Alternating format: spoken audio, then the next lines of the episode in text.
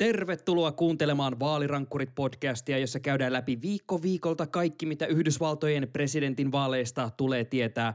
Tänään pureudutaan tulenarkaan tilanteeseen Kenoshassa, Wisconsinissa. Minä olen Sami Lindfors.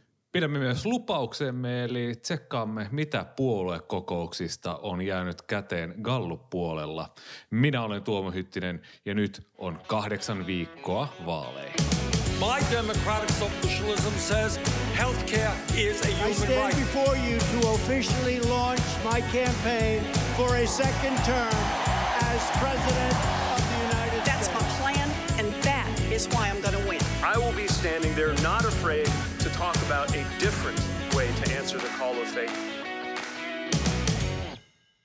Viime viikolla jo noita puoluekokouksia käytiin läpi, mutta silloin republikaanien puoluekokous oli vielä kesken, vaikkakin kahdesta päivästä saatiin jo aika hyvin hersyvää siteerattavaa tuohon podijaksoon, uh, mutta ne kaksi jälkimmäistä päivää, jotka huipentui, no Trump puhui muutenkin jokaisena iltana, mutta siellä pidettiin sitten vielä semmoinen varsinainen linjapuhe, jos sitä nyt sitten sellaiseksi voi kutsua, Tuomo Hyttinen, sinä olet äh, puoluekokousten seuraamisen erikoismies ja seurasit totta kai tämänkin saagan loppuun, niin haluatko kertoa, että minkälainen oli sitten tämä republikaanien puoluekokouksen jälkimmäinen osio? No sehän oli, oli se, se siirtymä oli tosiaan sieltä, että nyt leivotaan Trumpista tällaista, ei nyt hyvää jätkää, mutta sanotaan, että Trump ei ehkä ole niin paha kuin mitä ihmiset yleensä ajattelee. Tämmöiselle niin kuin, Vitsi, että on humaani lähestymistapa. niin tämmöiselle just tämmöiselle valkoiselle äänestäjäkunnalle, että ei se Trump ole niin rasisti, että ette te ole niin rasisteja, jos te Trumpia äänestätte. Että vähän siihen suurta yritettiin viedä sitä. Äh, Ivanka Trumpin puhe ennen Donald Trumpin puhetta oli ehkä tylsin koko puoluekokouksessa, jos ei lasketa sitten mukaan sitä Donald Trumpin omaa puhetta, joka kesti jo 71 minuuttia, on puoluekokoushistorian Oho. pisin puhe, jos ei lasketa mukaan vuoden 2016 linjapuhetta, jolloin hän puhuu vielä pidempään. Mutta siis se oli tylsä sekä esiintymisen että sisällön puolesta. Siis Trumpillahan on semmoinen tietynlainen semmoinen esiintymistapa, että et, et silloin, et silloin kun hän vetää, sanotaanko freestylina, niin silloin häntä on niin kuin maagista katsoa, että ei tiedä mitä sieltä tulee. Hän elää siitä yleisöstä ja tarkkailee yleisön reaktioita ja hän on niin kuin aivan taikuri silloin. Nyt kun hän lukee prompterista, niin hän vähän silleen siristää silmiään ja sitten ne jalat pysyy paikalla ja hän kääntyy jotenkin silleen niin kuin todella oudosti silleen, että jalat pysyy paikallaan ja ylävartalo kääntyy niin kuin rinnasta ylöspäin ja muuten se pysyy paikallaan siinä ja siis yrittää jonnekin tiirata, että mitä se Stephen Miller on sinne puheeseen kirjoittanut. Ja sisällön puolesta siis Stephen Miller, tämä tämmöinen, miksi hän nyt voisi sanoa, Santa Monica Fascist on, mitä toi Pod Save America hänestä, hänestä tituleeraa tämmöinen pieni, pieni hiuksensa menettänyt semmoinen vähän äärioikostelaisuuden taipuva mies. Hän on todella huono puheenkirjoittaja, siis aivan todella huono. Siis se puhe, siis Trump luki sen suoraan prompterista, hän esitti sen paperin makuisesti, mutta siis se puhekin kierteli ja kaarteli ja tuli aina sieltä takaisin Bidenia, miten, miten Biden on epäonnistunut ja miten, miten Biden Amerikassa kaikki kuolee. Ja niin kuin, sieltä lähettiin aina, aina, aina lähettiin jonnekin muualle ja sitten tultiin takaisin Bideniin, mutta se ei tullut silleen hyvällä tavalla. Et siinä ei ollut minkäänlaista rakennetta, struktuuria ja, ja, ja se pääviesti jäi todella epäselväksi. Se oli sellaista haulikolla ammustelua koko sen tunti kymmenen minuuttia, mitä se kesti. Me ollaan siis monesti tota, hämmästelty sitä Trumpin stand-up komiikan taitoa, mikä hänellä on. Esimerkiksi just tämä Oklahomassa Tulsassa pidetty show, sehän oli siis aivan täydellistä stand-up-komiikkaa, että hän osaa ottaa tosiaan sen lavan haltuun ja just ää, nimenomaan eläytyä niihin tarinoihin ja kaikkeen. Ja sitten me ollaan myös heitetty sitä läppää siitä, että ää, varmaan aika moni hänen tiimissään toivoo, että voi kun se joskus pysyisi siinä prompterissa ja menisi vaan sillä. Mutta tota, jäikö siis semmoinen fiilis, että sitten tavallaan hävisi nimenomaan se Trumpin taika sitten, kun hänet oli ikään kuin valettu betoniin ja sanottu, että nyt vaan luet, mitä tuossa lukee? Kyllä siitä käytännössä hävisi hävis se taika, taika kokonaan ja Ehkä se, se kanssa kertoo siitä, että tuolla kampanjalla on todella suuria ongelmia hyökätä Joe Bidenia vastaan. Että yhtäältä siellä sanotaan, että jos, jos, jos äänestätte Bidenin presidentiksi, niin Amerikka palaa ja sitten he näyttää kuvia Yhdysvalloista, jossa Donald Trump on presidentti ja maa on jo tulessa. Yhtäältä he sanoo... Joo, tämä on musta mielenkiintoisin spinnaus koskaan. Kyllä, yhtäältä he sanoo, että, että Donald Trump on senili vanha mies, joka ei pysty puhetta pitämään ja toisaalta hän on sitten tämmöinen Antifan käsikassara, joka tulee ja vie koko maan tuhoon sieltä Bernie Sanders ja Alexandria Ocasio-Cortez siellä vetelevät hänen naruja, että et, et se maali on nyt, on nyt todella, todella hukassa. Mutta äh, normaalisti näiden puoluekokousten jälkeen nähdään kannatus piikki kyselyissä tai ainakin jonkin asteesta bumppia. Ja mä oon jo sulle vähän kuittaillutkin, kun jossain vaiheessa sulle tuossa Twitterissä tämmöinen ristiretki, että sä niin kuuntelit joka paikkaan, että se Trumpin comeback-narratiivi on niin parin päivän päässä ja muuta. En mä en ole koskaan nähnyt, tai mä en ole nähnyt vielä kenenkään muu mainitsevan tätä kuin sun.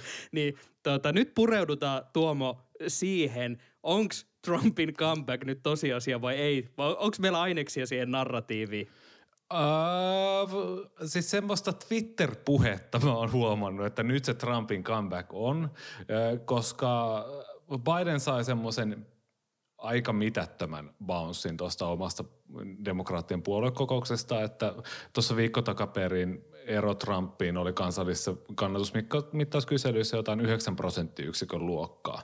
No nyt katsottiin uusin, niin se ero Trumpiin on enää 7,3 prosenttiyksikköä. Eli se on, se on sen pari pinnaa huvennut ja siitä, siitä mä näin, mä näin, anteeksi, siis mä vedän yhden twiitin osalta niin kuin aivan liian isoja johtopäätöksiä, mutta Real Clear Politicsin tämmöinen äh, vedonlyöntiseuranta, että mitä suurimmat vedonlyöntiyhtiöt on, antaa niin kuin kertoimia Bidenille ja Trumpille, niin siellä ollaan käytännössä nyt 50-50 tilanteessa ja mä näin yhden ekonomistin, ihan vakavasti otettavan ekonomistin sanomaan, että hei, tämä on nyt niin kuin anybody's game suurin piirtein tämä koko homma. Ja No se voi olla, mutta ei se nyt ihan 50-50 ole. no tota, Tuomo, eikö me olla opittu jo niin Twitteriä seuraamalla se, että tota, polsterit, ne, no pitää ottaa aina semmoinen ruokalusikallinen suolaa, kun äh, galluppeja lukee, mutta vedonlyöntitoimistot, ne pojat vasta tietää, missä mennään. Nimenomaan. Äh, siis tota, mun mielestä ne ehkä kertoo enemmän siitä, että missä niin medianarratiivi menee. Et mun mielestä media on nyt, äh, varsinkin Kenoshan aikaa ja siitä julkisuudessa, mitä republikaanien puoluekokouksessa Trump sai, niin on nähnyt, että mä näin BBClle esimerkiksi sellaisen jutun, että oliko tämä nyt Trumpin paras viikko koskaan. Saattaa, saattaa ihan hyvinkin olla, että hän on mediassa vaikuttanut silleen suhteellisen vahvalta, saanut ehkä sitä viestiä siellä läpi. Ja Trumpin kannatushan on nyt korkein sitten kesäkuun kolmannen päivä, eli samoihin aikoihin kuin George Floydin kuoleman jälkeen. Mielenosoitukset levisi koko maahan, niin tota, edellisen kerran silloin Trumpin kannatus oli näin korkea, eli 43,2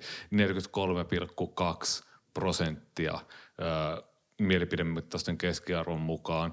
Bidenilla se päivän luku on tällä hetkellä 50,5 prosenttia, mutta Trumpilla niin hän sai ihan selvän tämmöisen pienen bouncein tästä puoluekokouksesta.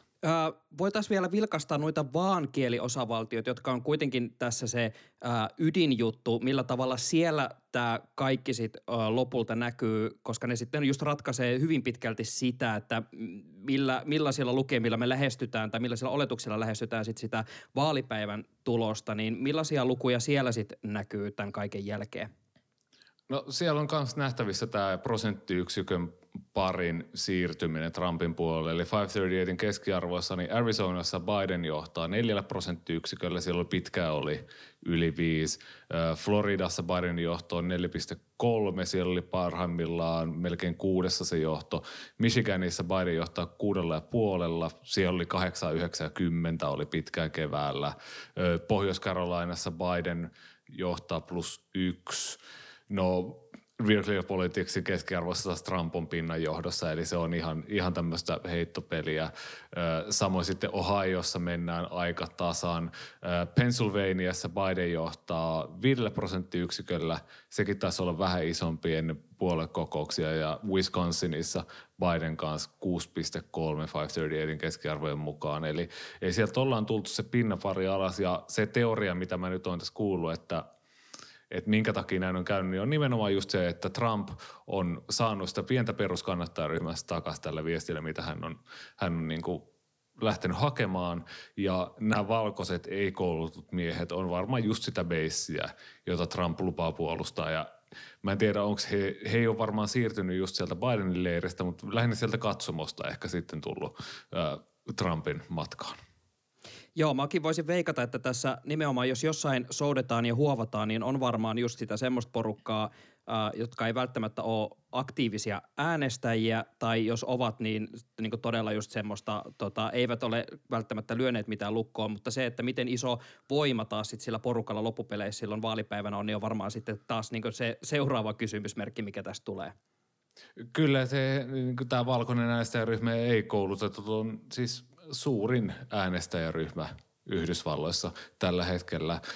Tosi mielenkiintoista on nähdä jossain vaiheessa, kun otetaan varmaan siihen kantaa, että mennään noiden, ihan noiden gallupien taakse, on se, että miten tämä rikospuhe laki ja järjestys, mitä Trump on nyt promonnut tässä oikeastaan koko, koko kesän ja alkusyksyn ajan, niin miten se oikeastaan näihin esikaupunkeihin ja esikaupunkien naisiin liittyy tai miten se niin kuin heihin, heihin vaikuttaa, koska niin kuin me aikaisemmin puhuttiin tuossa keväällä tästä, tästä vertailtiin vuoteen 68 ja miten se laki ja oikeuspuhe silloin toimi, niin nykyään esikaupungit on on rutkasti vähemmän valkoisia kuin siihen aikaan oli. Eli tämmöinen, tavallaan tämmöinen piilotettu rotupuhe, niin se, se ei välttämättä tepsi kauhean hyvin.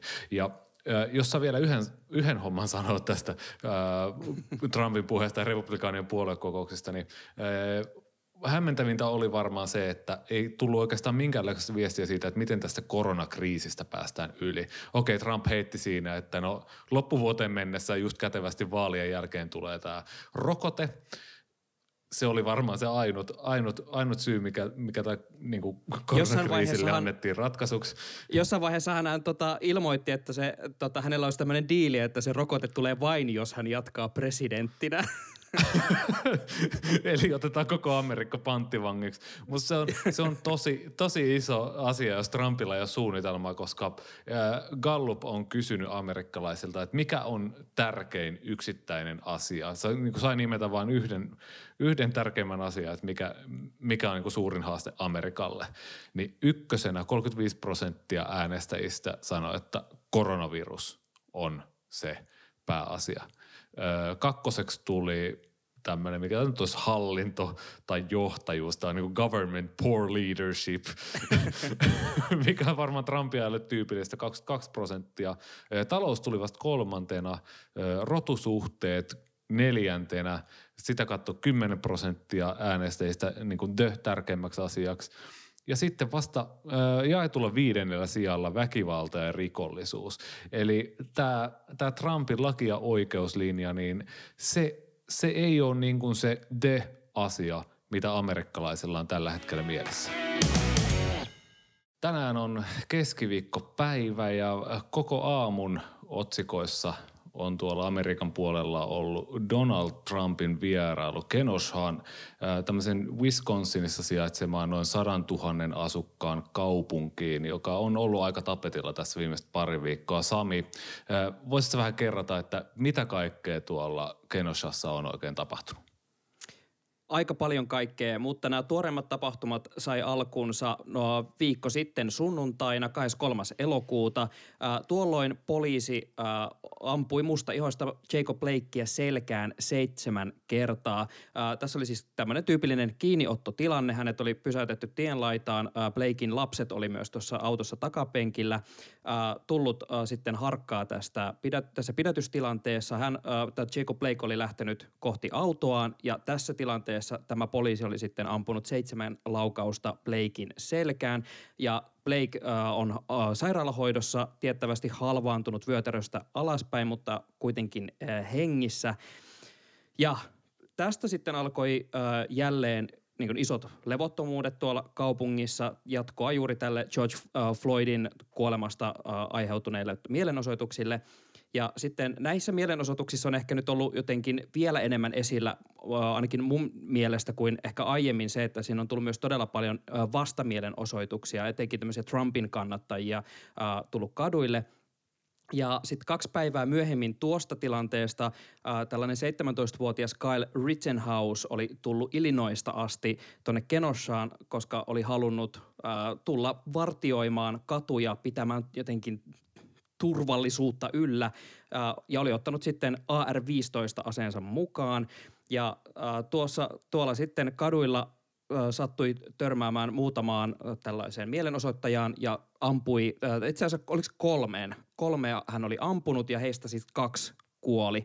Ja sitten äh, tässä sitten on tällaisia episodeja, joissa Rittenhouse esimerkiksi kävelee äh, poliiseja vastaan käytännössä ja kädet ylhäällä ja muuta ja äh, niin huudetaan poliiseille, että hei, tämä mies on ampunut ihmisiä teidän pitää pidättää tämä ja poliisi ei tehnyt mitään. Ja pari päivää sitten siitä ää, Rittenhouse tosiaan pidätettiin ja sitten tutkitaan tuota kolme ampumista ja tuota kahta surmaa. Ja tämä ei nyt ole jäänyt ainoaksi tähän myös esimerkiksi tuolla Portlandissa, joka on jo aiemminkin ollut esillä näistä, näistä samoista ää, mielenosoituskuvioista. Sielläkin on mennyt väkivallan puolelle. Joo, eli käytännössä Portlandissa on siis pidetty mielenosoituksia siitä lähtien, kun George Floyd kuoli. Ja sitten pari päivää tuon Rittenhousen pidätyksen jälkeen, 29. elokuuta, joka oli nyt viime lauantai, niin siellä sitten tämmöisen Trumpin kannattajat päätti, että hei, mepä lähdetään tämmöisellä autokulkueella tuonne Portlandiin, vähän niin kuin vastamielen osoittamaan näitä, näitä Black Lives Matter ja muita, muita muita aktivisteja vastaan. Ja sitten viranomaiset oli vähän silleen, että hei, älkäpäs nyt menkö tuonne kaupungin keskustaan, että vetäkää se reitti jostain muualta. Ja suurin osa näistä Trumpin kannattajista veti sen reitin jostain muualta, mutta sitten osa porukasta lähti sitten haastamaan riitaa mielenostajien kanssa. Ja lopulta se sitten eskaloitui siihen, että tämmöinen Aaron Danielson niminen mies ammuttiin Portlandissa. Epäilystä ampujasta ei ole tällä hetkellä tietoa ja ketään ei ole vielä pidätetty. Ja tällä Danielsonilla oli tämmöinen Patriot Prayer-ryhmän lippis. Ja Patriot Prayer on tämmöinen äärioikeistolainen ryhmä, joka on muissakin kaupungeissa sitten rettelöinyt näiden oikeutta vaativien mielenosoittajien kanssa. Ja äh, tämä on nyt tosiaan johtanut semmoiseen tilanteeseen, että musta tuntuu, että niin kuin, äh, jos tilanne oli jo joskus silloin kesällä aika tulenarka ja herkkä ja tosiaan niin kuin mietittiin, että mihin tämä tästä johtaa, niin mun mielestä nyt ollaan jälleen äh, ehkä jonkinlaisessa käännekohdassa siinä, että millä tavalla näitä asio- näihin tilanteisiin puututaan, miten näihin reagoidaan. Äh, Biden on o, tästä asiasta jo puhunut ja hän on tuominut tämän väkivallan niin sekä niin kuin, no, kaikkiin osapuolin kohdistuvan väkivallan. Yrittänyt sanoa, että hei, tämä ei ole, tämä ei ole hyvä. Ja niin vähän, tämmöinen, tro- vähän tämmöinen tolkun viesti, niin kuin, että niin kuin, Molemmat että... ääripäät rauhoittukaa tyylinen. Ja tota, Trump sen sijaan, hän ei ole varsinaisesti tuominnut väkivaltaa oikeastaan millään tavalla ja sen lisäksi hän on lähtenyt tosiaan vierailulle tonne Kenossaan siitä huolimatta, että tilanne on tosiaan aika herkkä ja kuvernööri Tony Evers, demokraattikuvernööri, äh, ilmoitti, että hei, että voisit sä oikeasti jättää tekemättä tämän just nyt. Tämä ei, tämä ei niin auta tätä tilannetta mitenkään, mutta Trump on tosiaan äh, paikan päällä sitten käynyt tapaamassa poliiseja ja tuominnut sitten nämä mielenosoitukset kotimaiseksi terrorismiksi ja mitä vielä? Siis jotenkin tällä hetkellä mulla on vaan semmoinen olo, että jos voisin tehdä tämmöisen niin kuin kringenaaman äärimmilleen, niin just nyt on semmoinen... Mutta siis tässähän nyt niin kuin selkeästi jaetaan tämmöistä vaalien jakolinjaa just, että nyt on puoluekokoukset käyty, että saa loppusuoralla olla. Ja nyt niitä, nyt niitä puolia jaetaan. Eli jos, jos George Floydin kuolema oli vielä sellainen, että Trump pystyi sen tuomitsemaan, niin nyt on ollut vähän silleen, että että et hän vertaisi vähän sitä, että no, no poliisi toimii pääasiassa oikein, mutta sitten siellä on tällaisia yksilöitä, jotka ei kestä painetta. Joo. Et joo sä, hän sanoi, että tätä, joo. Kyllä, että et, et poliisit eivät osaa käsitellä tätä painetta, mistä mä jo niin pystyisin heti silleen nostamaan etusormen pystyyn sieltä rivistöstä ja kysymään, että olisiko tässä esimerkiksi semmoinen kohta, mihin voisi politiikalla vaikuttaa esimerkiksi vaikka kouluttaa ihmisiä sillä tavalla, että paineen alla pystyy toimimaan paremmin. Ja siis saanko mä Sami myös ehkä jakaa Trumpille pisteitä, semmoisia poliittisia pisteitä tässä tilanteessa? No anna palaa. du siis, siis Trumphan on tässä koko ajan yrittänyt provosoida Bidenia tavallaan sanonut, että että että Biden hyväksyy nämä on Bidenin tyyppejä, jotka siellä ryöstelee kauppoja ja polttaa polttaa omaisuutta ja näin päin pois. Ja hän on yrittänyt saada tavallaan lyödä sitä kiilaa sinne demokraattin sisälle. Että jos, jos, jos muistetaan, että ketä siellä puoluekokouksessa puhuu, että siellä puhuu Alexandria Ocasio-Cortez, siellä puhuu Bernie Sanders, siellä puhuu republikaani John Kasich, niin – mitä enemmän Trump yrittää saada Bidenia lyömään sellaisia semmoisia niin kuin, kiinteitä kantoja joihinkin asioihin. Että jos vaikka tuomitsisi kaikki nämä protestit, niin silloin se vasenlaita suuttus. Jos Biden vaikka tuomitsisi poliisit, että nyt poliisi on se mätä, mätä asia tässä näin, niin silloin ne John Kasich republikaanit ja, ja Joe Manuchin semmoiset moderaatit demokraatit tämmöiset oikeistodemokraatit, niin he varmaan niin katsoisivat Bidenia, että ei hemmetti, että pitäisikö meidän sittenkin äänestää tuota Trumpia. Niin Trump on koko ajan nyt niin kuin yrittänyt tavallaan sieltä salaa, salaa silleen saada sitä kiilaa sinne demokraattileiriin. Ja, mutta sitten taas pitää jakaa pisteitä Bidenille siitä, että Biden on onnistunut väistää just tämmöisellä tavallaan tolkun viestillä. Tavallaan sille just, että mitä hän sanoi, että rioting and looting are not protests – että nämä tyypit ei ole sellaisia oikeutettuja mielenostoja, jotka siellä polttaa omaisuutta ja rikkoo tavaroita muuten vaan. Joo, ja tämähän siis vetoaa totta kai tota, todella isoon osaan väestöä, just sinne tota, sama, varmaan siihen samaan äh, valkoiseen väestöön, jota Trump tässä yrittää samalla jotenkin kosiskella. Tuohon myös liittyy se, että sitten äh, Trump ja äh, kumppanithan ovat lähteneet äh, myös niin kuin, jotenkin puolustamaan esimerkiksi tätä 17-vuotiaasta Rittenhousea tästä hänen teostaan siinä, että näin käy, kun tulee kaos ja poliisi ei pysty turvaamaan näitä katuja ja tavallaan tämä tilanne niin lähtee tällaiseen vigilante moodiin. Ja tästä samalla aikaa mua niin hämmentää hämmentää se, että yritetään samalla elättää sitä narratiivia, että Joe Biden, jos valitaan presidentiksi, äh, tavallaan jättää tämän tilan nyt jotenkin pystyyn, että hän vie poliisilta rahat ja tavallaan te joudutte nyt puolustamaan itseänne, kun taas sitten todellisuudessa voisi lyödä tota sun mainitsemaa kiilaa sinne ne vasemman laidan demokraattien välille ihan vain sillä, että Biden tosiasiassa haluaisi lisätä poliisin budjettiin. Niin tämä on musta tavallaan samaan aikaan, ikään kuin mä näen sen logiikan, mutta samaan aikaan jotenkin ihan mielipuolista. Joo, mutta siis Siis tämä Trumpin taktiikka on se sama, mitä hänellä on nyt viisi vuotta ollut. Että se beissi, beissi, beissi, beissi, beissi. Että hän puolustaa sitä valkosta lihaa syövää viestä, joka elättää itsensä ja tosi Amerikan Ja ampuu puolella. R15 taivaalle samalla kun puraisee siitä ripsistä palasen. Just nimenomaan näin, niin tätä, tätä niin kuin sydänmaiden amerikkalaisten elämäntapaa, niin sitä Trump aivan siis loppuun asti puolustaa. Ää, ja, ja se, se on toiminut hänelle yllättävän hyvin, mutta mä en tiedä voitetaanko sillä vaaleja. Mutta äh, nyt kun nostit tuon puheeksi, äh, on ilmeisesti vielä nyt ei ole kuitenkaan tarpeeksi tuoreita ja semmoisia laadukkaita kyselyitä, että me voitaisiin äh, tulkita – sitä, että miten tämä näkyy kummankin kannatuksessa, mutta ehkä niin Trump on tässä se mielenkiintoisempi. Mutta mitä sä ö, veikkaat niin nyt näkemän perusteella, että millaista liikettä tämä koko uusi tilanne voi mahdollisesti tuoda Trumpin kannatuslukuihin? Jaa, jos nyt heitään jotain tämmöisiä valistuneita arvailuja sen, sen mukaan, mitä tässä kesän aikana on tapahtunut. Siis silloin, kun George Floyd kuoli ja sitä seuranneena viikkoina, niin tämä Black Lives Matter-liikehän sai silloin hyväksynnän äh, Yhdys, yhdysvaltalaisilta, että jopa republikaanien enemmistö oli, että no, on tämä Black Lives Matter ihan ok. Joo, no, ja tällä nyt, pitäisi tehdä jotain. Niin, nimenomaan juurikin näin.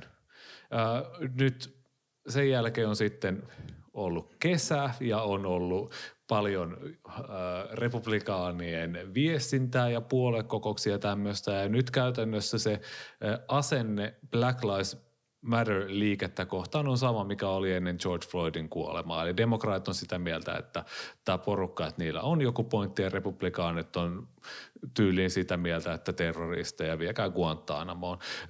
Se, mitä tapahtui George Floydin kuoleman aikaa ja sen jälkeen, oli myös se, että huomattiin, että Trump ei muuten oikeasti hirveän hyvin osaa näitä roturyhmien välisiä suhteita hoitaa.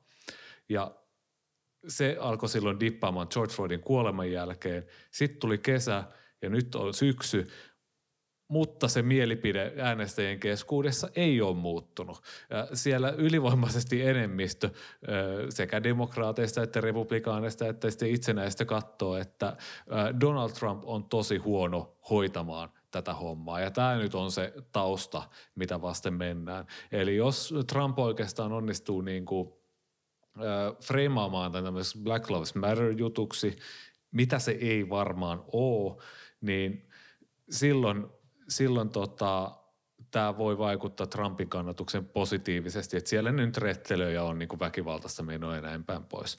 Jos taas onnistuu, demokraat onnistuu siinä, että huomataan, että sanoo, että, että no, tämä ei, niin kuin, kaikkia, kaikkien mielenosoittajia eivät ole väkivaltaisia, että tässä roturyhmien välillä on epäoikeudenmukaisuutta ja rauhalliset protestit, että ne alkaa saada enemmän tilaa julkisuudessa, niin siinä on demokraatit yleensä hyötyy siitä.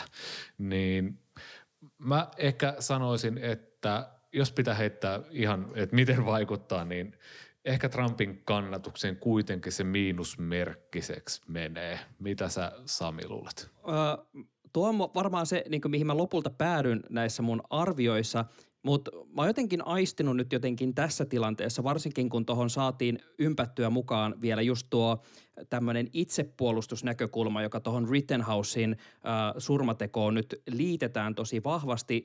Ja tavallaan se tuntuu jotenkin nyt sellaiselta, että kun tavallaan tämä tilanne on elänyt tosi pitkään, niin äh, tavallaan uusi tällainen tota, mustaan kohdistuva väkivallan teko ei tunnu ikään kuin – sytyttävän semmoista samanlaista äh, tunteiden roihua kuin George Floydin tapaus, mutta jotenkin tuntuu siltä tai on mahdollista, että sitten kun Rittenhausista tehdään tämmöinen ikään kuin se valkois, valkoisen lihasyövän asetta kantavan miehen semmoinen marttyyri, niin saakohan tavallaan Trump sillä luotua itselleen jo, niin jonkinlaista hypeä sitten juuri tuossa porukassa. Tämä on sitten niin tosi tämmöinen – vielä kierron vähän foliota tuonne pääni ympärille, että voiko näin tapahtua. Mutta kyllä musta tuntuu, että uskon, että se nimenomaan se turvattomuuden tunne ikään kuin johtaisi ihmiset ajatuspoluissaan siihen, että ainakaan tämä nykymeno ei voi jatkuu, jolloin ää, jos Trump ei tosiaan aio esittää minkäänlaisia muutoksia nykytilanteeseen tai ala hoitaa tätä tilannetta niin, että tilanne rauhoittuisi millään tavalla, niin se alkaisi nimenomaan näkyä miinusmerkkisesti. Ja täytyy tosiaan muistaa, että tämä Jacob Blakein tapaus on hyvin, hyvin erilainen kuin George Floydin tapaus. Että siinä Floydin videossa, mikä lähti leviämään, niin sehän on tosi, todella vastenmielinen, että siellä kahdeksan minuuttia, kun hän oli siellä polven alla tukehtumassa.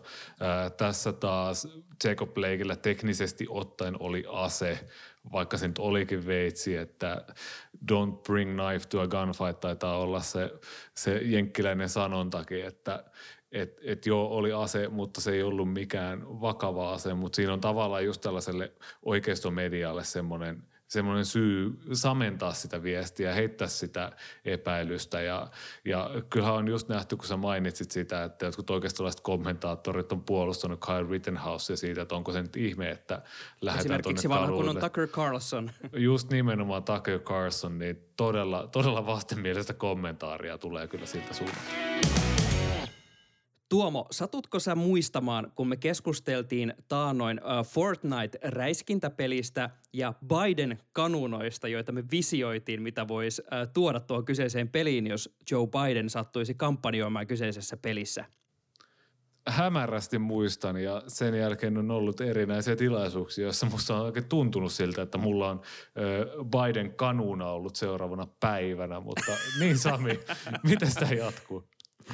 Me ei olla välttämättä enää kaukana niistä Biden-kanunoista. No okei, siis tota, tämä kuulostaa siltä, kun me oltaisiin menossa vetää ihan hirveät lärvit jälkeen. ei, vaan siellä virtuaalimaailmassa. Äh, Petteri Kolmonen Twitterissä tägäsi meidät molemmat äh, ja jakoi jutun. Hän laittoi äh, twiitiksi, ei kestä enää kauan, kunnes presidentin vaalikampanjoita käydään Fortniteissa Biden kanunat paukkuen, ja hän jakoi Verge-julkaisun jutun, jonka otsikko on Biden campaign launches official Animal Crossing New Horizons yard signs. Ja tämä siis suomentuu ihan vaan sillä, että Biden-kampanja on äh, julkistanut Animal Crossing-peliin tämmöiset omat Joe Biden kannatuskyltit, joita voi siis laittaa tuolle kyseiselle saarelle. Tuomo, laittaisitko omalle saarellesi Joe Biden-kylttejä? Öö, en laittaisi, koska oma saareni on jo täynnä sellaisia Any Functioning Adult 2020 kylttejä. Vanha kunnon. Vanha Mut, kunnon, mutta siis tähän, tähän, tähän on aivan mahtava uutinen, että Joe Bidenin kampanja eläytyy tähän pandemia-aikaan. Tuossa oli joku kuukausi sitten... Öö, juttuja siitä, kuinka Joe Bidenin kampanja ei käy koputtelemassa oville käytännössä ollenkaan ja Trump puolestaan käy sitten koputtelemassa miljoonalle ovelle viikosta tai kuukaudessa, en mä muista enää mikä se aikamäärä siinä oli. Mutta se, että he ei ole tällaista niin kuin, niin kuin kotihommaa unohtanut kotona, vaan sitten voi virtuaalisesti tänne Animal Crossingiin rakentaa kotinsa ja siihen punaisen tuvan ja perunamaa ja siihen perunamaalle lykätä tämmöisen Joe Biden 2020 kylti. Äh, Petteri Kolmonen vielä jakoi meille Aleksandria Ocasio-Cortezin tweetin, jossa siis äh, Ocasio-Cortez on kysynyt äh, I would like to visit random people's islands and leave a doodle or note on their bulletin board. Can I do that? If so, how? Ja siellä on sitten ihmiset opastaneet, että äh, miten voi vierailla toisten pelaajien saarilla. Ja tämä on mun mielestä nyt niinku ihan huikeaa. Tässä äh, ilmeisesti Bidenin kampanja ei vielä ole suunnitellut sitä, että lähdetään tekemään tällaista saariturneita. Mutta jumalauta, mikä mahdollisuus. Ainoa, mikä tässä nyt puuttuu, siis tätä, mä, mä rakastan tätä koko Animal Crossing-ideaa, mutta missä on ne kanuunat? Mun käsittääkseni mukaan Animal Crossingissa ei ole pyssyjä. Sami, mä just avasin Habbo-hotelliin tili ja nyt mä ottelin siellä, että joku Bidenin kampanjaväestä tulisi koputtamaan ovelleni ja ehkä myisi minulle sieltä yhdessä se Habbo Biden kanuunan. Kiitos, että kuuntelette Vaalirankkurit podcastia ja kehotan tekemään kuten Petteri Kolmonen, eli tägätkää meidät at Sami Lindfors, at Tuomo Hytti, at Vaalirankkurit Twitterissä ja kertokaa aina, kun Biden kanunat ovat entistäkin lähempänä toteutumista. Ja muita hyviä huomioita Yhdysvaltojen tulevista vaaleista ja politiikasta otetaan vastaan ja käydään keskustelua. Levittäkää ilosanomaamme Animal Crossingissa, Habbo-hotellissa ja missä ikinä virtuaalisella alustalla oletkaan. Vaalirankkurit palaa ensi viikolla uusin jaksoin.